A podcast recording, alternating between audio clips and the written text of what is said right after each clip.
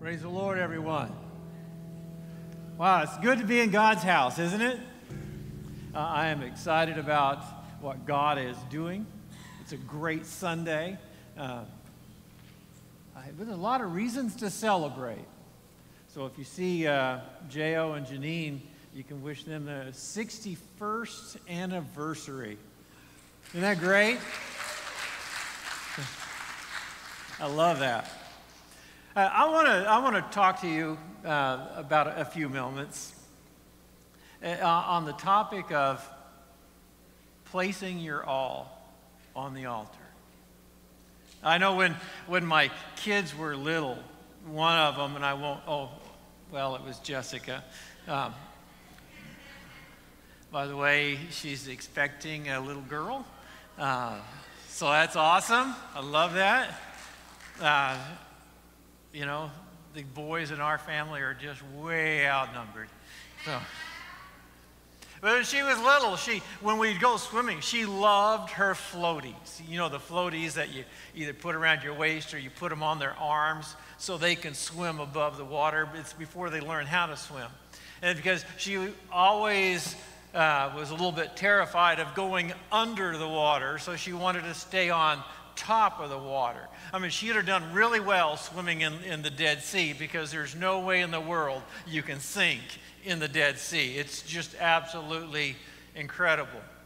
But, but you know, there was one day that, that I was trying to teach her to jump off the side of the pool into my arms.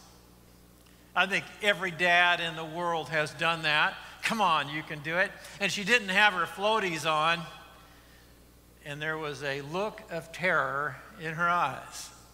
And it was like, do I trust dad or do I trust my floaties? The floaties won out. I was there and I was waiting, and there was no way in the world that I was going to allow her to go under the water. We were only in like three feet anyway. So, so she wasn't even going to probably touch the water, but I was sitting there saying, Come on, jump.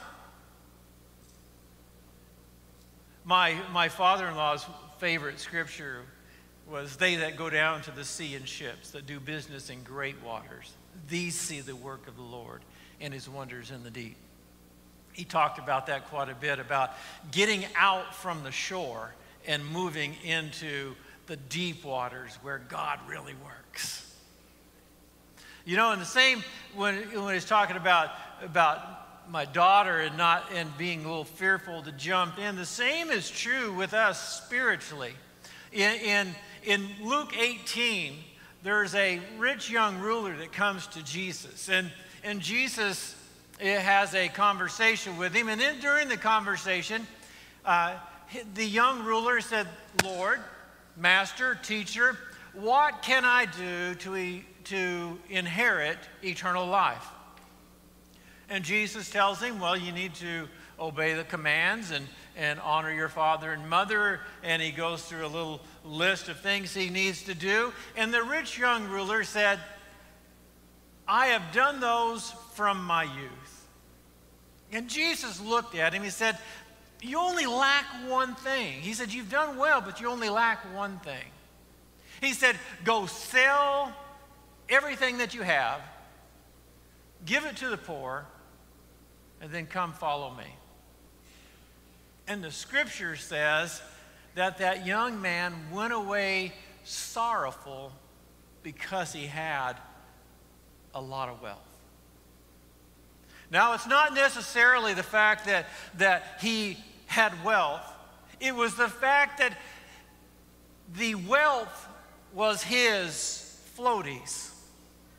The wealth was what he was putting his confidence in other than Christ. And I believe in, in our lives that, that we can get to the place that, that we put confidence in other things and allow something in our lives or something in this life to give us more security, false security, than what we would have if we put our faith and hope in confidence in Christ. That rich young ruler went away sorrowful because he just couldn't let go of his floaties and jump in the pool. See, it's a human condition uh, that we have that we do this. And, and, and a lot of us are, are guilty of it from time to time. And, and, and a lot of our world is we, we come to Christ, and when we come to Christ, we're all in. Men, we're passionate followers of Christ, and everything that we do is about Him. But then somewhere down the line, there's an area or aspect of our life that we just have a harder time letting go of. And the Lord is sitting there constantly and saying, Come on in. Come on in.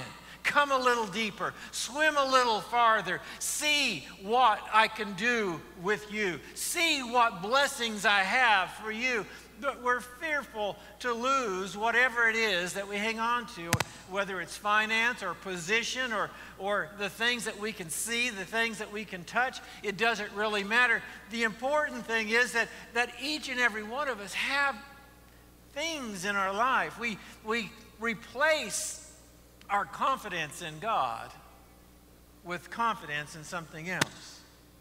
God speaks to this in Matthew 6 33 when he, when he tells us, he said, But seek first his kingdom and his righteousness, and then all these things will be given to you food and clothing and, and, and shelter and protection. God knows that we have need of, of the material things of life. But Christ said uh, on the Sermon on the Mount, He said, If you really want a secure life, you must primarily, not secondary, not tertiary, but primary, that you seek the kingdom of God. That the very first thing in our lives is a passionate commitment to Jesus Christ. That when we wake up in the morning, it's about serving Christ. When we walk through the day, it's about serving Christ. When we lay our head at night, we're praying, God, bless those that are around us. That our life is consumed with following Jesus Christ with a passion and with a purpose. In the, in, in Matthew 6 33, what I love about it, he says these things will be given to you as well. Or, and I was looking at that, that passage of scripture. That's, that's a passive term. It, it's going to be given to you. You don't have, it's not active that, that you'll go out and earn it. Jesus said, if you really seek me with everything, if you let go of the floaties and jump in, because I'm sitting there saying, come on. And, and, and Jesus is inviting us today, you and I, each and every one of us that are followers of him, to say, come on. Jump. Trust me. Trust me. I will not let you down. I will not let you go under. You will not drown. You will not be overwhelmed by the cares of this life. If you put your faith in me, let go of the things in your life that's hindering you from following me and jump in. I think priority is essential in this. And I want to preach to you today about uh, placing your all on the altar in the passage of scripture that we're going to read. We've been there for a couple of weeks. It's found in 1 Kings chapter 18. There's a, there's a drought in the land because uh, Elijah, the prophet, was he was talking to God, and God was talking to him, and he said, I want you to go tell King Ahab that, that I'm not going to allow it to rain for three and a half years. And for three and a half years, it didn't rain. Now, in Florida, we would kind of panic on that. That's everyday life in California. But it didn't rain for three and a half years, and the, and, and the crops weren't there, and, the, and this was an agricultural society, and, and they were trying to survive, and they, and they couldn't survive without rain. But the real reason why the drought was there was because King Ahab had allowed his wife to, to allow Baal worship, which Baal was the hierarchy of the pantheon of gods. And, and, and he was the God of thunder. He was the God of rain. And God himself said, I am the one that brings rain, that nobody else or nothing else can do and take what I do for myself. And God was allowing the children of Israel to understand that, that for three and a half years it wasn't going to rain because Baal couldn't make it rain. Baal had no authority. Those float, that floaty you call Baal, the one that you're putting your faith and trust in, will let you down. It will deflate. But I am the God of the heavens and the earth. And when I say it rains, it will rain. When I bring floods, it will flood. When I bring the downpour, it will be a downpour. But nobody else but me. So here we are in, in this scripture, and it's just an amazing passage of scripture. And then the prophets of Baal, uh, they couldn't make it rain, and they were cutting themselves, and they were doing everything they could to, to make it rain, and they couldn't do it. So at the time of the evening sacrifice, that time in between daytime and nighttime, that, that perfect time in the afternoon, Elijah says, Come on, Israel. And they rebuilt the altar. And then this is what the scripture says. And he put the wood in order because it was a burnt sacrifice.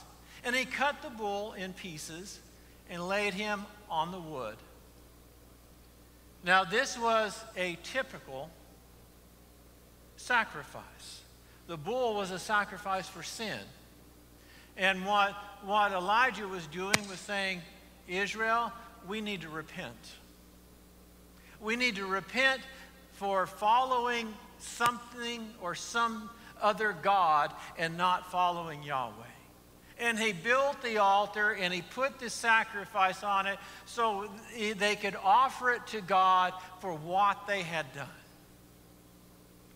Yesterday, uh, in our nation's capital, there were men and women that gathered together to offer repentance for our nation.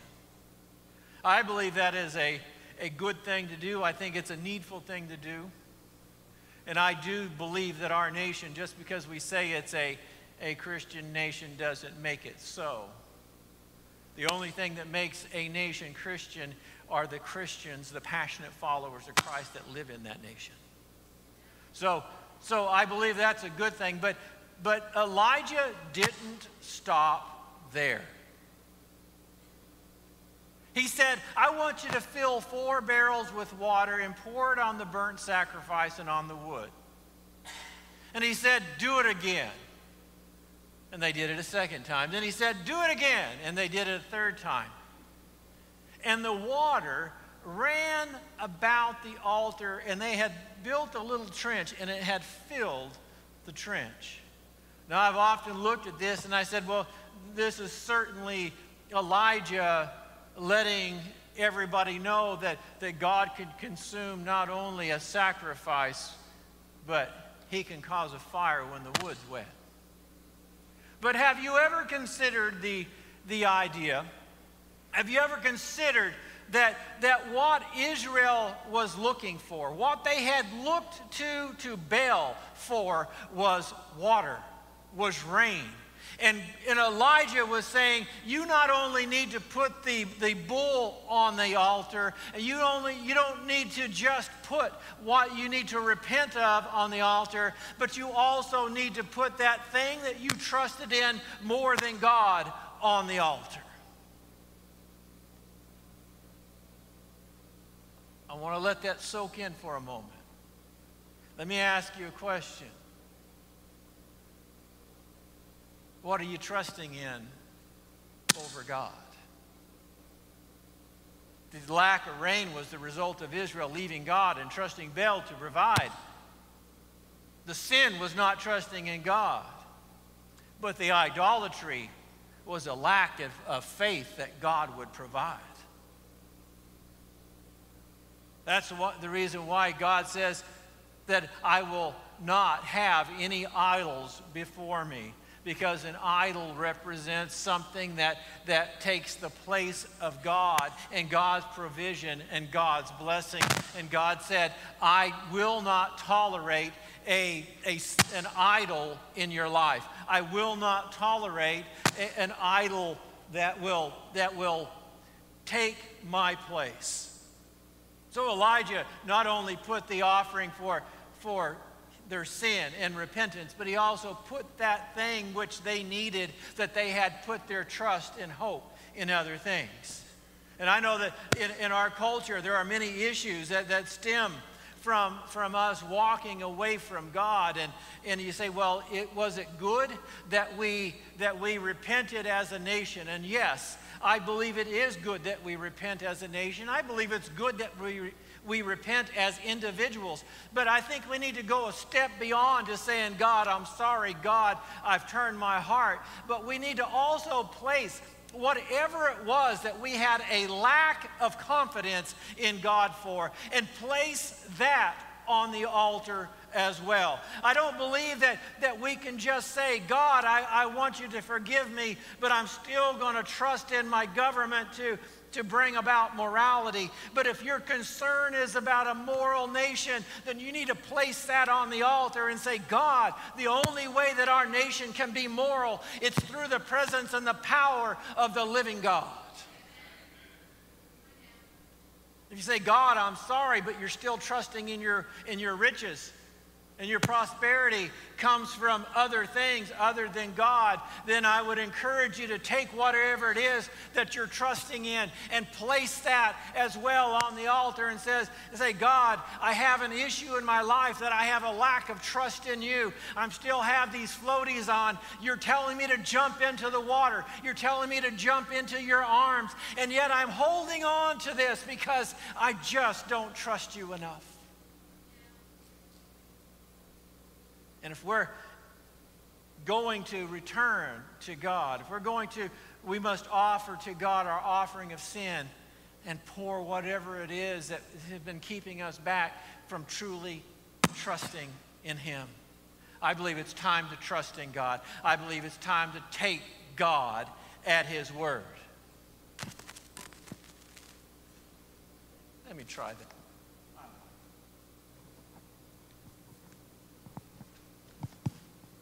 There you go. We're going to go old school now. I can do that. I've always wanted to use two. No. I mean, I, I, I would feel so good. I could say, Jesus saves.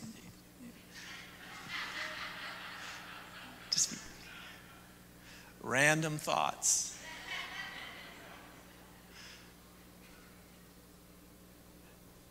It's time to take God at His word we can trust God.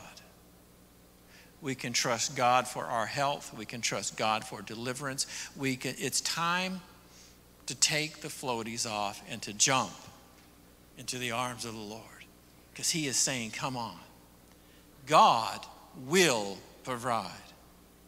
Matthew 6:33 says seek first the kingdom of God and then all these things will be added to you not maybe, not can be, not 70%, not 50%, not 90%, but 100% of the time, if you seek God and His righteousness, then the things that you have need of will be given to you.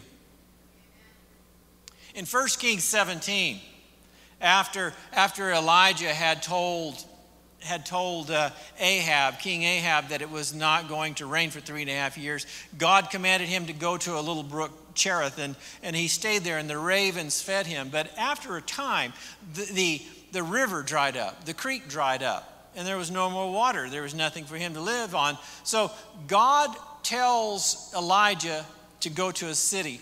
And this is what he says in, in 1 Kings 17 9. It's really amazing. It said, Go at once to Zarephath of Sidon and stay there.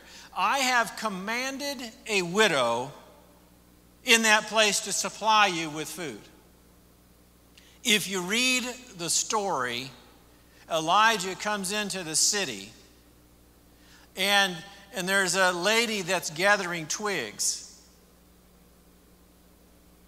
Story tells us that she only has enough oil and flour to make a cake for her and her and her son. And then after that, she's thinking, we're just going to eat this last meal and then we're going to, to die. And Elijah comes on the scene, and Elijah asked her, said, Would you give me some water? And here's this widow which the scripture says that she was commanded by God. Commanded by God. And if you look at the passage of scripture, nowhere does it say that God spoke to her and gave her a command that this man's going to come by and you're going to take care of him. In fact, the scripture goes directly opposite of that. That, that when he she asks when he asks for water, she gives it to him. But when but when he asked for a cake, she said, I only had enough for my son and myself, and then we're going to die.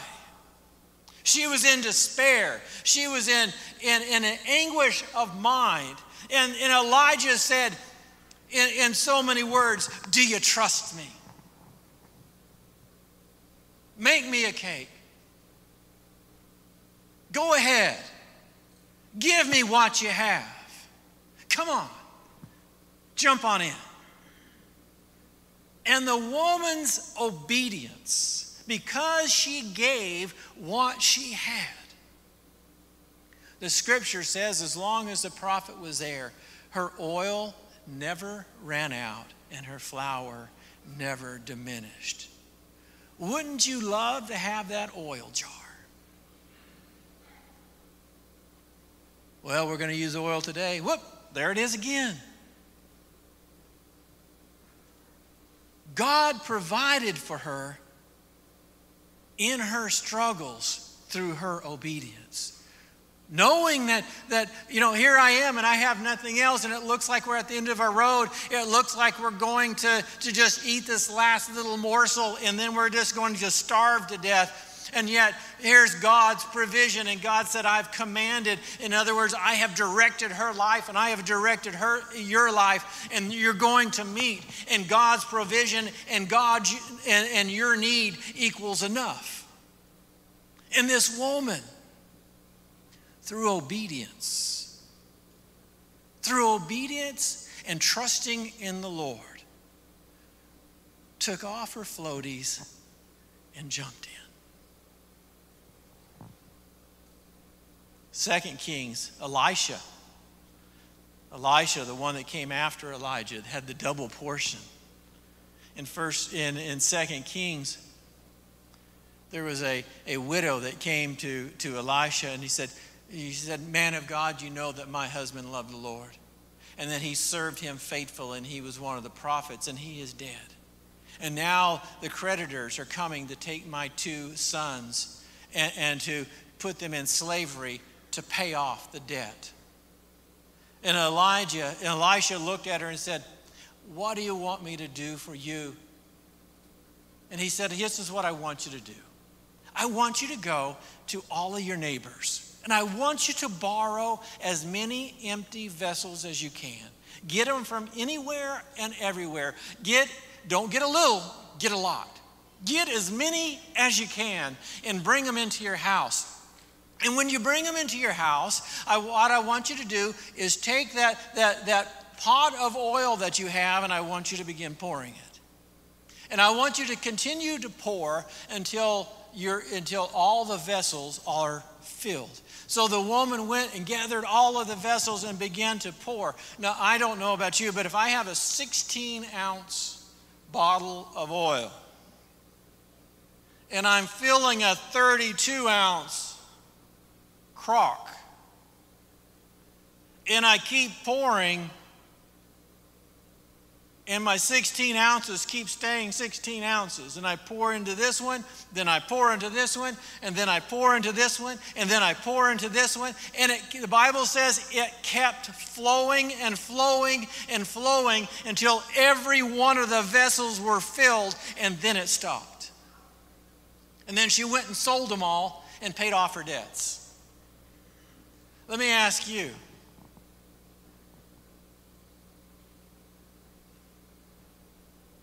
What vessels do you need filled?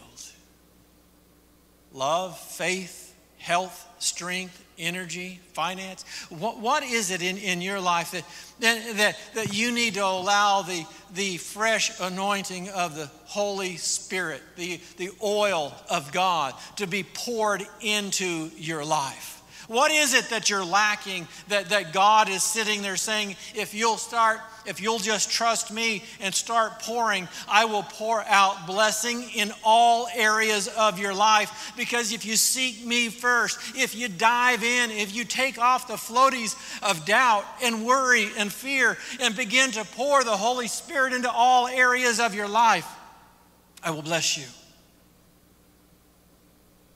What's keeping us from diving in. I'm going to ask our praise team to come back, if they would. And I want to ask you again what is it that keeps us from diving in? You, if there's a hundred people, you'd probably get a hundred different answers. But each and every one of us understand in our own lives there is that part of us that really wants to be close to God. In prayer this morning, uh, I was praying and, and I was going through my normal routine of prayer, and man, I just wasn't really getting anywhere. You ever do that? So I, I, got up and I was sitting in, at, at the desk and just with my eyes closed, and I just felt like this little voice that said, Turn off the Christian music. So I turned it off, and I sat there in silence. I wasn't talking, I was listening. And the Lord began to remind me of when I came to Him and the passion and the joy of being completely surrendered to His will. Every aspect of life, God, it's yours. Take it. Doesn't matter. And I started going through, in my mind's eye, I began going through my life, and, and I found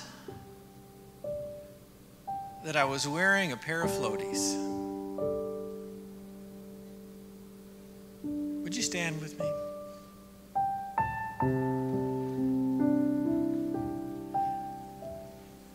Then, as, as I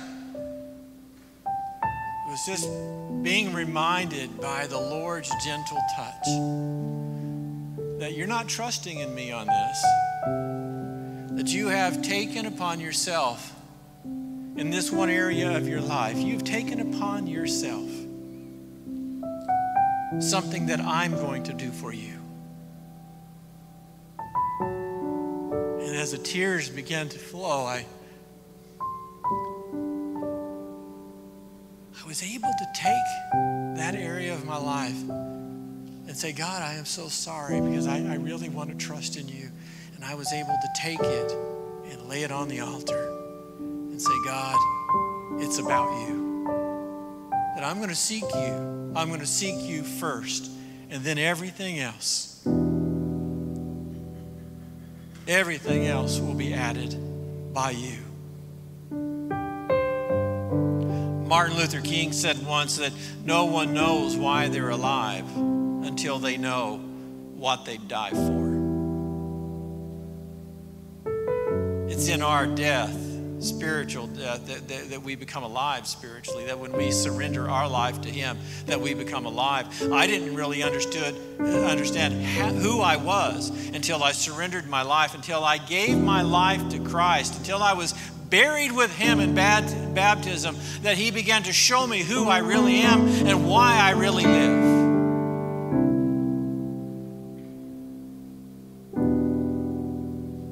And I believe that is true today, right now, in this, in this church, in this sanctuary. That if you really want to know your purpose for living, if you really want to know why you're alive, if you really want to know who you really are, then, it, then it's time that, that we trust in Him. And if you don't know Him, you need to trust in Him for salvation. For He said He will not turn anyone away. Perhaps you've been walking with the Lord for years and, and, and, and you have trusted in other things. If you've trusted in, in, in other things for health and for your future and for, and for whatever it may be in life, if you're trusting in other things to provide for your family and, and, to, and to ensure that, that they follow Christ, I don't know what it is in your life, but I am compelled today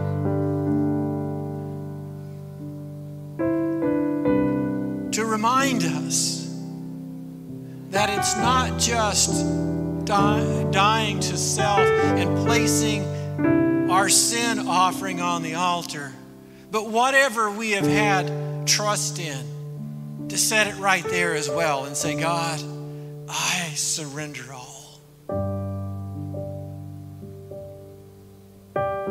So without fanfare, without begging and pulling of hearts, I'm going to ask this church, God's people, that if you've been trusting in Him, but there's an area of your life that you've been trusting in something else, as Chad begins to sing this song, I want to give you an opportunity to step out and make your way to an altar and say, God, I surrender all. Say, Pastor, can we do that? Well, it's scriptural, but we're also in phase three.